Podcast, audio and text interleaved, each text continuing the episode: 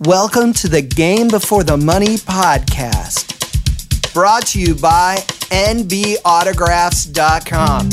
That's N as in Namath, B as in Biletnikoff, NBAutographs.com.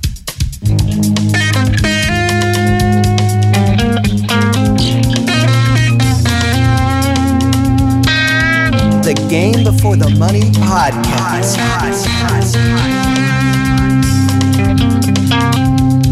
Celebrating pro and college football history, one legend at a time.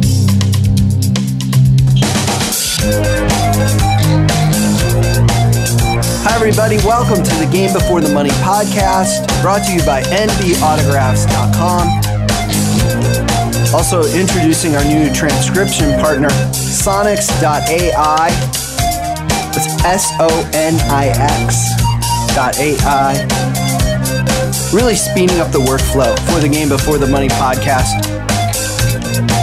I'm your host, Jackson Michael, writer of the Game Before the Money Voices of the Men Who Built the NFL, published by the University of Nebraska Press, available at Amazon and Barnes & Noble, and also on the University of Nebraska Press website. I'm also writer director of We Were the Oilers, the Love You Blue era, and that can be found on Amazon as well. In this episode, our guest is John Wooten. He's one of those guys, maybe you haven't heard his name. He played offensive line in the 1950s and 60s. John is a man who's been around a lot of history. You're going to hear some fantastic stories about his time playing with Jim Brown, playing for head coach Paul Brown. We'll also hear stories from John about his personal relationship with the legendary Ernie Davis, winning the 1964 NFL championship with the Cleveland Browns, and kind of some inside knowledge on the 1965 NFL championship game that really affected that game even before it started. He also was part of the famous Cleveland Summit with Muhammad Ali and now works for the Fritz Pollard Alliance, which works to create coaching and front office opportunities for African Americans in the NFL. John also worked as a scout for the Dallas Cowboys for many years under coach Tom Landry. He was born in Texas, but his family soon picked up and moved to New Mexico for better work opportunities. He says that Jackie Robinson was one of his early heroes, and even though John grew up in New Mexico, he even got to see Jackie play. I'd seen him as a young guy uh, when he was with the Kansas City Monarchs. He was touring with them, and they would come through Carlsbad every year to play, and that just inspired me in sports and in life itself. Early in his academic career, John attended segregated schools in Carlsbad, New Mexico. In the early 1950s, Superintendent Tom Hanson, Carlsbad High School Principal Guy Wade, and Coach Ralph Boyer provided a referendum to students. Would they support or oppose integrated schools? The students voted for integration, and John attended Carlsbad High School. He discusses his high school athletic career. We won back to back New Mexico State High School Championship in basketball. Joe Kelly and I, we were the only blacks on the team and never played organized football at all. To be very frank and blunt, we had no idea how to put on the pads. But we were pretty athletic and we had good toughness. So we made the team and I ended up starting as a sophomore. John calls his high school coach Ralph Boyer one of the outstanding people in his life and says he was a spitting image of Tom Landry. Wooten says one highlight of his career was setting up a meeting between Coach Landry and Coach Boyer. John is the type of guy whose roots remain fresh in his mind, and he likes to talk about how many opportunities football created for him. Wooten's high school career led to scholarship offers. I had several offers from UCLA and Wichita State. Now, keep in mind, there weren't very many schools that were integrated back then. The one that I really started to take pride in is the offer to go to Dartmouth. And, and the reason why I take pride in that is because I think that it opens up the idea that I was a pretty good student. Wooten was the youngest of six children. He showed his mother where Dartmouth was on a map, and she said, That's a long way from home. Wooten's decision then swayed closer to home to Colorado. His mother liked freshman coach Hugh Davidson, and John still keeps in contact with him to this day. Wooten played both offensive and defensive line for the Buffaloes. The only time we left the field was at halftime or at a quarter break. Colorado's head coach Dal Ward assembled solid talent for his team. Wooten played with other future pro stars like Boyd Dowler and Frank Clark on the Buffaloes. Colorado stood in position to earn a bowl appearance after a 5 2 1 start in 1956. They ran a single wing offense led by Boyd Dowler. The ninth game in Colorado's 1956 campaign was at Utah after a key game against Missouri in which Frank Clark scored a clutch touchdown and blocked a punt. As the Buffaloes moved up the standings, Wooten also tells us the team also faced opponents off the field. Frank Clark, who passed away here about a month and a half ago, we were the only two blacks on the team, and we had gone over to play the University of Utah. And we get to the hotel in Salt Lake, and first they didn't want Frank and I to stay in the hotel. And Coach Ward and Dean Carlson, our athletic director, took the position that no, they're going to stay here or none of us are staying here. So then they wanted to put us up separate from the other players.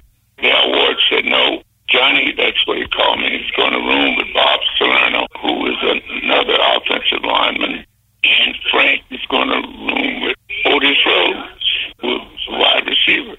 The hotel finally backed down and allowed Colorado to stay together as a team and with their regular roommates. Colorado beat Utah, then closed out the season with a win at Arizona. Posting those two victories placed them in the Orange Bowl against Clemson. Clemson's administration then sent a letter to Colorado. Clemson sends this letter that, according to the state laws of South Carolina, the university institutions of South Carolina cannot play against teams that have, quote, Negroes on it. So Dean Carlson sent them back a letter, and in that letter he told them that they should take their problem to the Orange Bowl committee because we were bringing our two Negroes to play. When the Buffaloes arrived in Miami, a situation similar to the one in Utah played out. We were staying at the Kenilworth Hotel there on Miami Beach. We come check in. They didn't want us to stay here. Coach Ward took the same position that he took in Salt Lake City earlier in the year. That if they want us to go on back to Boulder, as he put it, we'll do that. But our guys are going to stay where we stay, and our rooming list is not going to change. Now, this is where our captains, Wally Mers and Jerry Leahy and Gary Natty, those guys heard about what was going on, and they came into the meeting and said, hey, if they can't stay here, then let's all go on back to Colorado. These guys are seniors now. John says he doesn't bring up these memories to spotlight the oppression he faced. These moments helped shape his life, his values, and him as a person.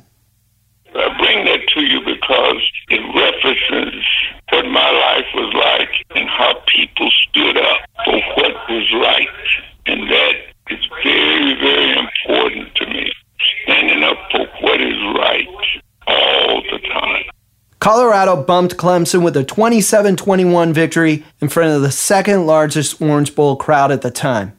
The next season, Wooten made All Big Seven as a junior. The Big Seven later became the Big Eight when Oklahoma State joined. Colorado posted winning records in both John's junior and senior years, although the Buffaloes didn't play in a bowl game. Back then, there were very few bowl games. In 1959, there were only seven college football bowls and only eight in 1958. Even many ranked teams missed out. John's individual play, however, attracted pro scouts. He had a nice offer to play professionally in Vancouver, Canada. Then he received a call from legendary coach Paul Brown of the Cleveland Browns. I had a real good offer from Vancouver, Canada. And Paul Brown calls me. He said, first of all, let me ask you, have you signed with Vancouver yet? And I told him, no, I had not. He said, would you consider coming to the NFL if you were drafted? And I told him I would. And he said, well, if you will commit that you won't sign until we get a chance to talk to you, I'll draft you. So he said, I'll do that. And he sent a guy to Boulder. Harold Sarber is his name. And he said, when my turn comes, in the fifth round, I'll draft you if you're willing to sign. right here and now, right? The phone rings and it's Paul and he says, I'm ready to make my pick. He had traded up with Detroit and he said, Are you willing to sign? I said, Yes. He turned and said, Cleveland Browns with the pick from Detroit takes John Wooten, guard Colorado. I could hear him saying that, and he said, It's done, sign. No negotiation, no lawyer to go over the contract, no agent, just sign on the dotted line. It was just for the 59 season, and I've always done my own contracts. I never had agents, so forth. I've always done my own. And I tell you, we had a tussle in that second year. Wooten played in the College All Star game, which pitted the NFL champion against a team of college All Stars. The game was hosted in Chicago and was hugely popular at the time, one of the biggest football games of the year. The Baltimore Colts had defeated the New York Giants in the legendary 1958 NFL Championship, and now it was John's turn to face a defensive line that featured Big Daddy Lipscomb, Don Joyce. They were two Pro Bowl players, plus future Hall of Famers Gino Marchetti and Art Donovan. You go stay there on campus at Northwestern. That's where we trained. Otto Graham was our coach. Colts had just won the overtime game against uh, Giants, so they're who we're playing. And Art Donovan ate my lunch. I mean, he beat me every way you could beat a guy, you know. And I'm thinking to myself, maybe this is not where I belong. Maybe I should go get me a real good job. Paul Brown met with us the next morning, and he told us how horrible we looked. wasn't sure that we could play in this level and league and so forth. But he says to me, he says, you know, we're going to teach you how to pass block.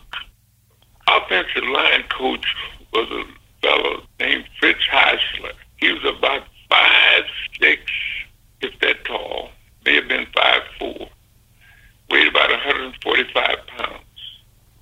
One of the great offensive line teachers in this league. And he took us, showed us the drills, and we worked and we worked. And he says to me, You got your tail beat last night horrible. He said, But you know what? We are playing the Colts this coming season, and we will have you ready. You will have a chance to get your revenge. The Browns traveled to Baltimore in week six of the 1959 season. Big Daddy Lipscomb tried to intimidate Jim Brown before the game. When the bus pulls up at the old park there in Baltimore, Big Daddy's beating on the window. I'm waiting on you, Jim Brown. I'm waiting on you. And he says, Daddy, how you been? You know, I'm waiting on you. You've been talking bad about me. Jim says, Daddy, I've never said anything bad about you. You know better than that. What's going on? I'm waiting on you. I'm going to you limb to limb. Wooten and fellow rookie lineman Dick Schafrath, who also was bowled over in the college all star game, yearned to prove themselves. Thanks to Big Daddy's pregame taunts, now Jim Brown was mad. In the locker room, Brown said, Let's go beat their tails in.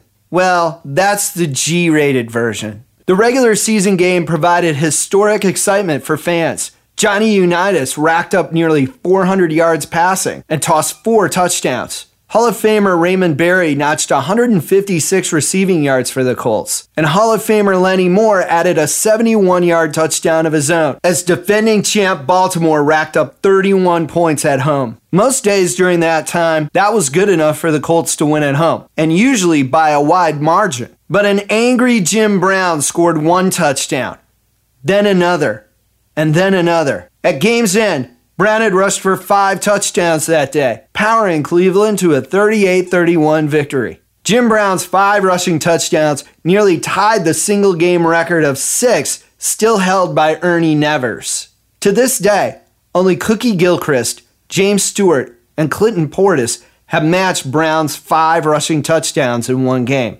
Now, I can hear some of you asking, didn't Gale Sayers score six touchdowns in one game? Yes, he did, but one was a punt return and one was a reception. Dub Jones also scored six touchdowns in a game, four rushing and two receptions. That game in 1959 marked the third time that Jim Brown had rushed for four or more touchdowns in a single game, and he would do it twice more in his career. He led the NFL in rushing every single year of his career except for one. Jim Brown wasn't like anybody. Listen, I have looked, I've scouted. There's never been a back like Jim Brown. Like I tell people, good Lord, say I'm going to do this one time and I'm not going to ever do it again. That's who Jim Brown is. Wooten notes that Jim Brown excelled at many sports. Jim Brown had probably a minus one or two handicap golfer when he was playing basketball, lacrosse, All American. You know, I mean, this guy was just phenomenal. He made them change rules in lacrosse. They used to play with a longer stick. They had to cut the stick down because he was too good with the stick.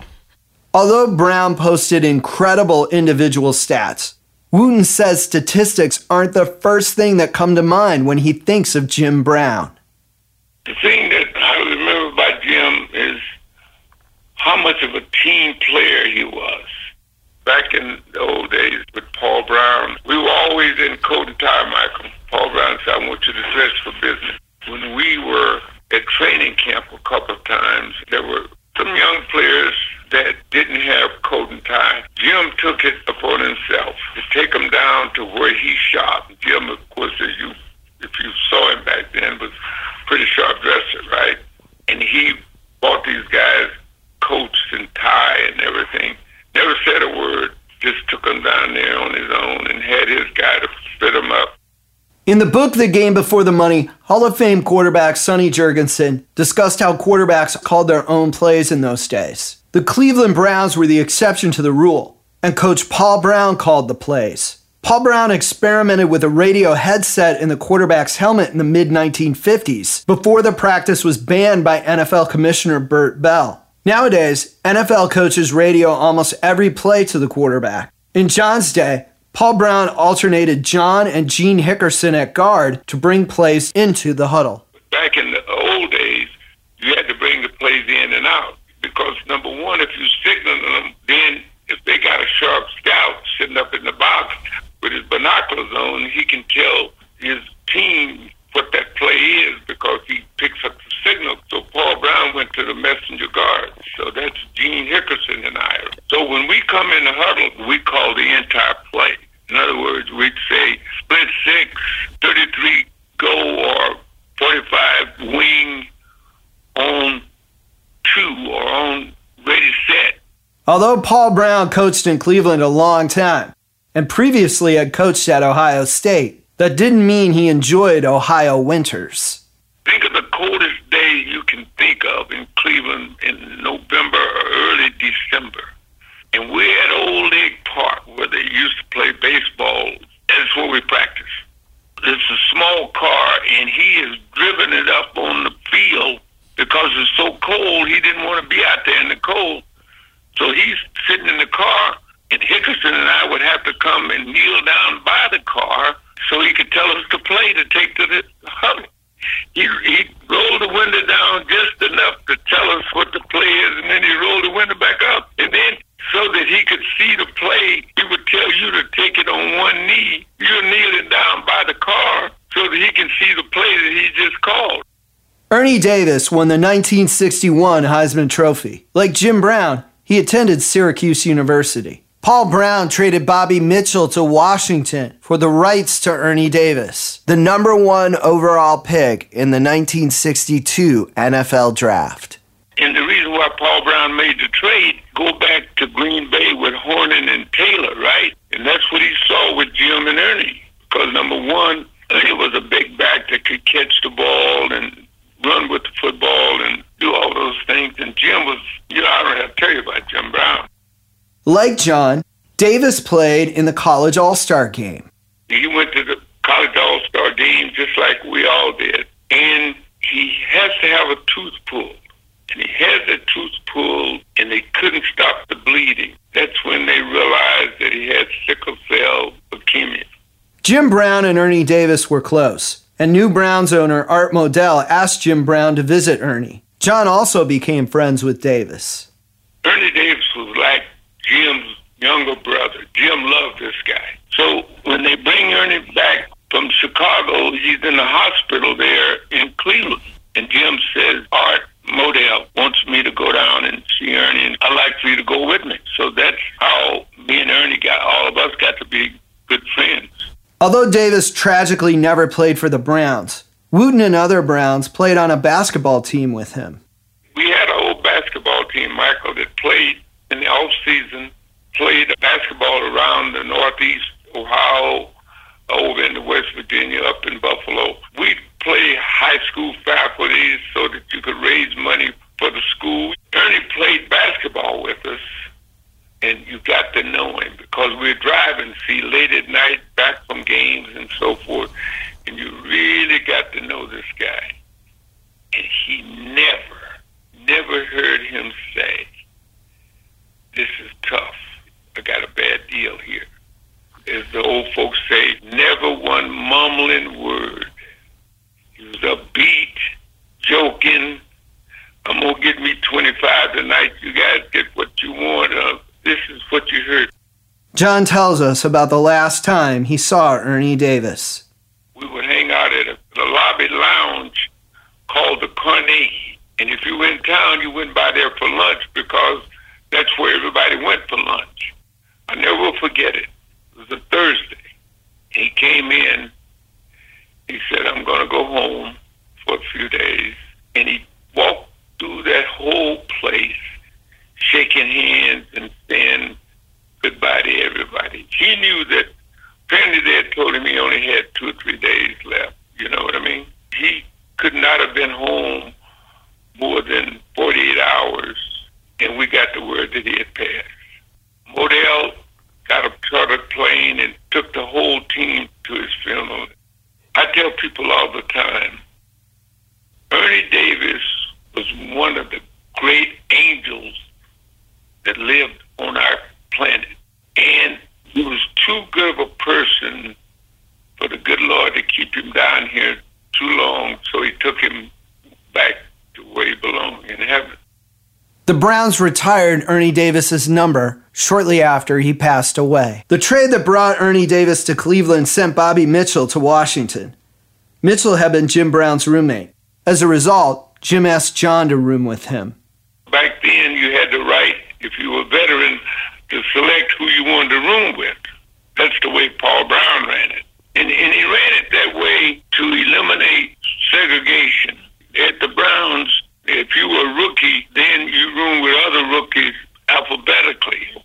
The Browns won on the road at San Francisco on the last weekend of the 1962 season and finished 7 6 and 1. Shortly thereafter, owner Art Modell fired the legendary Paul Brown and replaced him with assistant coach Blanton Collier. John tells us the backstory, which involves a discussion between Jim Brown and Art Modell on a long late night flight home to Cleveland after the game.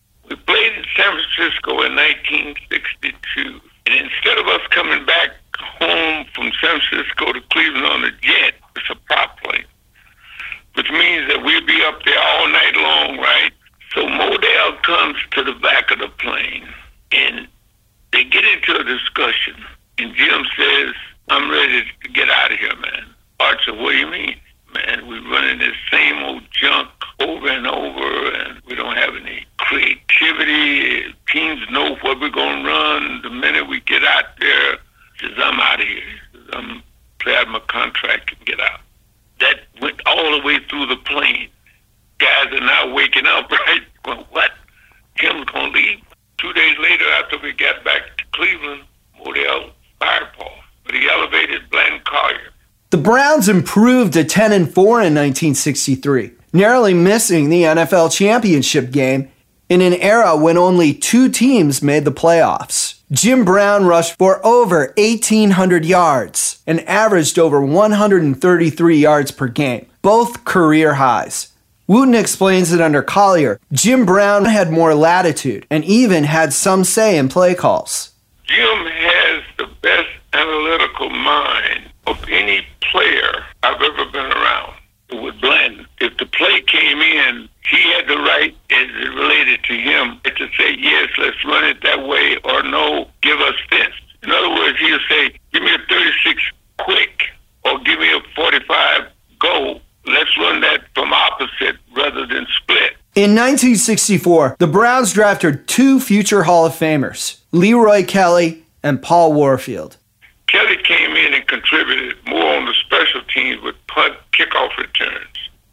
Warfield came in and immediately became a starter at the split end opposite Gary Collins at flanker. Other than Paul Warfield's great, great pass catching ability, it's his blocking ability. When we went to what we call split formation, weak side. We could bring Paul Warfield all the way down, and he could block that weak side linebacker, hit up.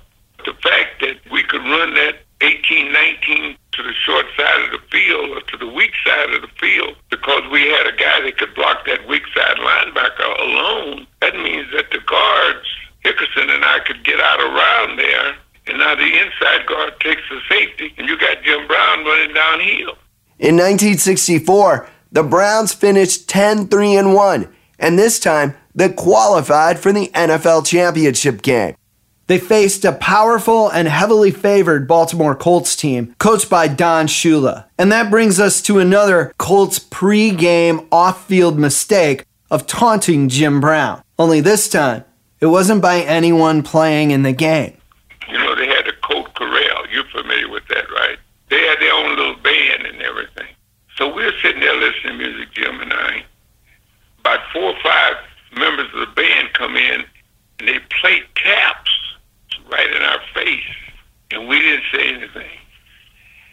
And we got up afterwards, after we finished listening to what we wanted to hear on the jukebox there. As we get in the car, Jim is driving, and he said, "You know, you know something, Woods?" I said, "What do you know?" Jim Brown said, "We're gonna beat the living pants off of them." Well, that's the G-rated version. He ended up with what 100 10 or 112 yards in that championship game. Browns quarterback Frank Ryan threw three touchdowns to Gary Collins, and the Browns stunned the NFL world with a 27 0 victory at home to win the 1964 NFL championship. Wooten says three unsung heroes deserve major credit for the win. Galen Fiss, our captain, linebacker from Kansas, and Bernie Parrish. I'm going to give those three people credit. Got to give Glenn Collier credit. He had us so ready, boy. Let me tell you. Glenn Collier had us saying very simple.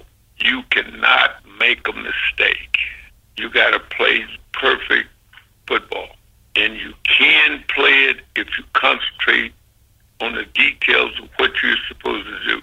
In that game, just in the first half, they ran a screen to Lenny Moore that was set perfect. And Galen Fiss came under it and blit and shot up, submarined it, and ended up tackling Lenny Moore for what was going to be a touchdown and end up with a five yard loss.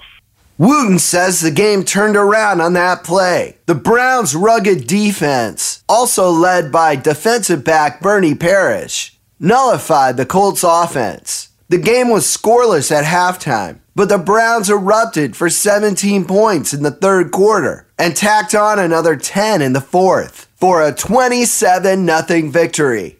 Cleveland returned to the NFL championship game the next year in 1965, this time sporting an 11 3 regular season record. Conditions at Green Bay's Lambeau Field were extremely muddy, coating players in mud and slush.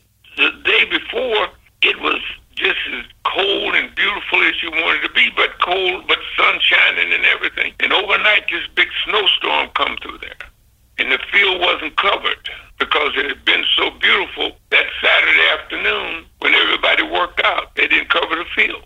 The Packers prevailed 23 to 12 in the sloppy conditions, powered by a combined 200 yards rushing from Paul Hornung and Jim Taylor. To see how muddy the conditions were, I encourage you to search online for the January 10th, 1966 cover of Sports Illustrated or for images of the 1965 NFL Championship game. The Browns contended with more than the Packers' running game and the mud on the field that day. John tells us a behind the scenes story that makes one think about factors surrounding big games and how they may affect individual and team performances and outcomes. We stand up at Appleton, Wisconsin at a holiday Inn, and the word comes that we need to leave earlier than what our schedule called for because the snowstorm was destroying the traffic. Even though we had a police escort, the road between Appleton and there was just a two lane highway and cars all over the place, backwards and turned over. And the game was sort of started one. I think we ended up starting the game about 3.30 or so because we couldn't get there. We lost the game with Green Bay right on that bus because you saw the team go from a quiet type of readiness to now we must have been on that bus four or five hours. We lost that game right there. The 1965 NFL Championship marked Jim Brown's last game. The three seasons with Blanton Collier as head coach produced three of his top four season yardage totals in his career, and Jim Brown retired in his prime. I asked John if there was one run that stood out in his mind when he thought of Jim Brown. We were playing Dallas here in the Cotton Bowl Cowboys used to play, right? We run what we call a split 19. And when we get out there, as we're coming around the corner, we're about on the eight yard line going in. The cornerback is up, the safety is up, and the inside linebacker is coming. And Jim lowers his right shoulder, knee about three inches off the ground, and just drags two or three guys into the end zone for a touchdown. We were walking to the sideline, and he said, "Well, do you know what made that play go?" And I said, "I have no idea." He said, "I saw that you never gave up." He described that as his best run ever. Although Jim Brown retired early, he still retired as the NFL's all time leading rusher. He also stayed in the limelight working on social issues. In June of 1967, Brown organized a meeting of some of the nation's top black athletes, including Bill Russell, Willie Davis, Bobby Mitchell, and a man who at that time was a college basketball star known as Lou Alcindor. He would later become known as Kareem Abdul Jabbar. At the heart of the meeting was Muhammad Ali's decision to declare himself a conscientious objector to the Vietnam War. Ali's move was highly controversial at the time. He was stripped of his boxing titles and convicted of violating military draft laws. Ali stood his ground, stating he objected to war based on his religious beliefs, and therefore he had a right not to comply with the draft board. The Supreme Court overturned his conviction in 1971, but in 1967, the champ faced harsh criticism. John also attended that meeting, which would become known as the Cleveland Summit. He explains his role in the meeting and takes us inside the doors. The Ali Summit is one of the outstanding things that I felt that we did. When Ali didn't step forward in Houston in June of 67, Jim called and said, Get the guys together. We need to support the champ. This is exact words. John says that he and Jim Brown first became friends with Muhammad Ali when Ali was known as Cassius Clay. They met in Miami as the Browns prepared for the Playoff Bowl, a game no longer played that determined third place in the NFL, and while Ali was training for his first bout with Sonny Liston. For the Cleveland Summit, Wooten was given the task to call everyone and invite them to the meeting. And you can easily find photos of that meeting online. And those on that picture are the guys that I called. And the most outstanding thing about that to me, not one guy said, who's going to pay for this? They asked one simple question. What time is the meeting and where is the meeting going to be? Jim Brown was part of a collective that helped promote Muhammad Ali and earn revenue from things such as closed circuit television broadcasts of Ali's fights. With Ali faced with the possibility of going to jail, and both the boxing community and the US government taking actions to restrict him from boxing, Ali's choice to not follow draft orders put him and others in strained economic positions. Furthermore, Ali's decision was very unpopular. There are even accounts of Jackie Robinson publicly criticizing him. So, although Jim Brown said we've got to support the champ, the closed door meeting wasn't exactly a love fest and people patting Ali on the back. Rather, Ali was asked some serious questions. If we sit with the champ, listen to him, Russell and Curtis McClinton and those guys, they drilled him, and the champ stood firm with one statement over and over. I am an ordained black minister of the Nation of Islam. I don't believe in wars. I don't believe in killing. And as a minister, I'm going to stand on that ground. And he says, where do I stand with you guys? Are you going to stand with me or tell me I'm crazy or that I should go into special service? You tell me what you're feeling that I should do. Because I feel that I shouldn't go to the service. And we said, we stand with you, champ. Although that was an unpopular stance at the time, history has redeemed Muhammad Ali. Not only did the Supreme Court confirm his right to be a conscientious objector to the Vietnam War, but he's held as one of the most beloved and revered American athletes of the 20th century, if not of all time. Now he's hailed as one of the great Americans of all time. At his funeral, you had everybody there from every nation and across the world, right? But that June afternoon in Cleveland and the support Ali received there stood as a meaningful moment that the champ would never forget. He wanted to honor Jim for pulling us together and bringing his life totally around. And he gave Jim his Muhammad Ali Humanitarian Award that he does every year. And he wanted me and Russell and Bobby Mitchell to come and be a part of it. This was about two years ago before he died. John had a goal to play 10 years in the NFL. He earned spots on the Pro Bowl roster. He won a championship. But after his ninth season, he was released by the Browns. His being released by the Browns had nothing to do with his play, however. A teammate who organized an annual charity golf tournament that John had previously won told John that he wasn't going to invite any black players to future charity golf tournaments. John's teammate said the reason was an incident where the country club's pro shop employees accused two African American Browns players of stealing items from the pro shop. John offered to assist to get to the bottom of things and pleaded with his teammate not to turn the situation into a racial confrontation. The teammate, however, refused to work out the situation with John and considered the matter closed by not inviting any African American players to the charity golf tournament.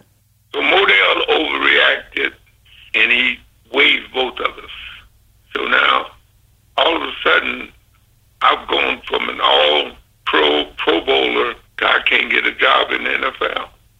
John says he received word that well known attorney Louis Nizer would represent him pro bono should he decide to bring a case against the NFL and the Cleveland Browns. Now, Louis Nizer has a long list of accomplishments that include winning a case for broadcaster John Henry Faulk that pretty much shut down the Hollywood blacklist spawned by the age of McCarthyism. Nizer also wrote the foreword to the Warren Report and also had a hand in creating the motion picture rating system as general counsel for the Motion Picture Association of America. John tells us the story of what his options were and how things resolved. The commissioner calls Pete Rozelle and says, what's going on and, you know, and so forth. I said, well, Commissioner, I don't think I've done anything wrong. And I've been waived and I'm not being picked up by any team. And I'm not going to get run out of this league over something that I didn't do anything wrong, didn't do anything to hurt the NFL, and I'm not going to be punished by the NFL by not playing football. When I was just voted one of the top guards in the league and to the All NFL team and so forth. He says, Well, I'm on the West Coast right now, but I'm heading for Canton, Ohio for the Hall of Fame game that they have there every year. Let's talk when I get there. So he and I met, talked. I said, Commissioner, let me say it to you this way. Next week, I'm either headed to an NFL team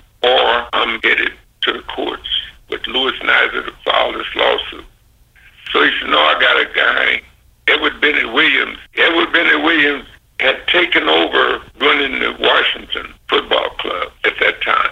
And she said, Everett Bennett wants to talk to you about joining the Washington club. And that's how I got to Washington. John says he and the teammate have long since made amends. John played one season in Washington, completing a 10 year NFL career. In 1975, he became director of pro scouting for the Dallas Cowboys and stayed in that role until 1991. He then joined the Philadelphia Eagles front office before joining the Baltimore Ravens, where he stayed until 2002. He is now chairman of the Fritz Pollard Alliance, which plays a big part in working with the NFL to create head coaching opportunities as well as front office and scouting opportunities for minority candidates. When I came in the league in 1959 there the Cleveland Browns, there wasn't a black coach anywhere, period. The only blacks you saw in locker rooms or anywhere else were those that were cleaning the floors, emptying the trash, and so forth. Whereas I never wanted to coach as much as I loved the game. I never wanted to coach. I just felt that there were guys that did want to coach. And why shouldn't they be given this opportunity? And that's where we started to move under P. Rozelle. John said a group that included him, Tank Younger, and Bobby Mitchell worked with Rozelle to establish a program that allows coaching staffs from historically black colleges and universities to attend NFL training camps and sit in on practices and meetings. John says the program has proved itself to be very important and is still in effect to this day. And this was called the Black Coaches Visitation Program, that now is called the Bill Walsh Fellowship. But that program started under Rozelle back in the late 70s, early 80s. Now, those of you who really know your NFL history might have put together that Tank Younger had a great career for the Los Angeles Rams, helping them win the 1951 championship. And of course, Pete Rozelle worked in the Rams front office before being named commissioner. So that connection between Younger and Rozelle really helped move things forward and bring things together. I'll post a link to the NFL's webpage for the Bill Walsh Diversity Fellowship Program on the Game Before the Money's Facebook page. I'll also post an NFL webpage link to the Nunn Wooten Scouting Fellowship, named after John and Pittsburgh Steelers scouting legend Bill Nunn. The goal of that program is to get former NFL and college football players into the scouting profession. At the beginning of this episode of the Game Before the Money podcast, I mentioned that John Wooten might not have been a person with whom you were familiar, but let's think about it. John came in the league in 1959. This year, 2019, means that he's been around the NFL for 60 years. You've heard the comment on the show, NFL means not for long. John completely contradicts it, and he gratefully reflects on his life and his relationship to the game. People ask me why I love the game so because every single thing I have today came as a result of my playing football the woman that I'm married to here is because we met in Cleveland. So as I said, football has given me a good life. I love what it's done for me. I take great pride in it. And this is why I do what I do. You know,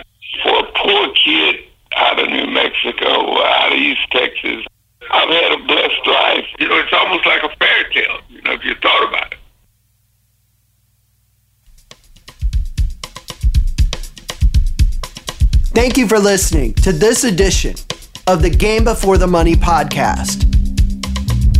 Please like our Facebook page, facebook.com slash the game before the money.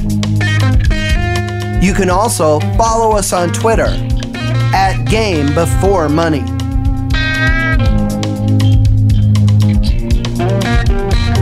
This podcast is brought to you by NBAutographs.com. That's N as in Namath, B as in Biletnikoff, NBAutographs.com. Special thanks to our new transcription partner, Sonix. Opinions expressed on this program and any podcast of the game before the money don't necessarily match the opinions of anyone else, including our sponsors.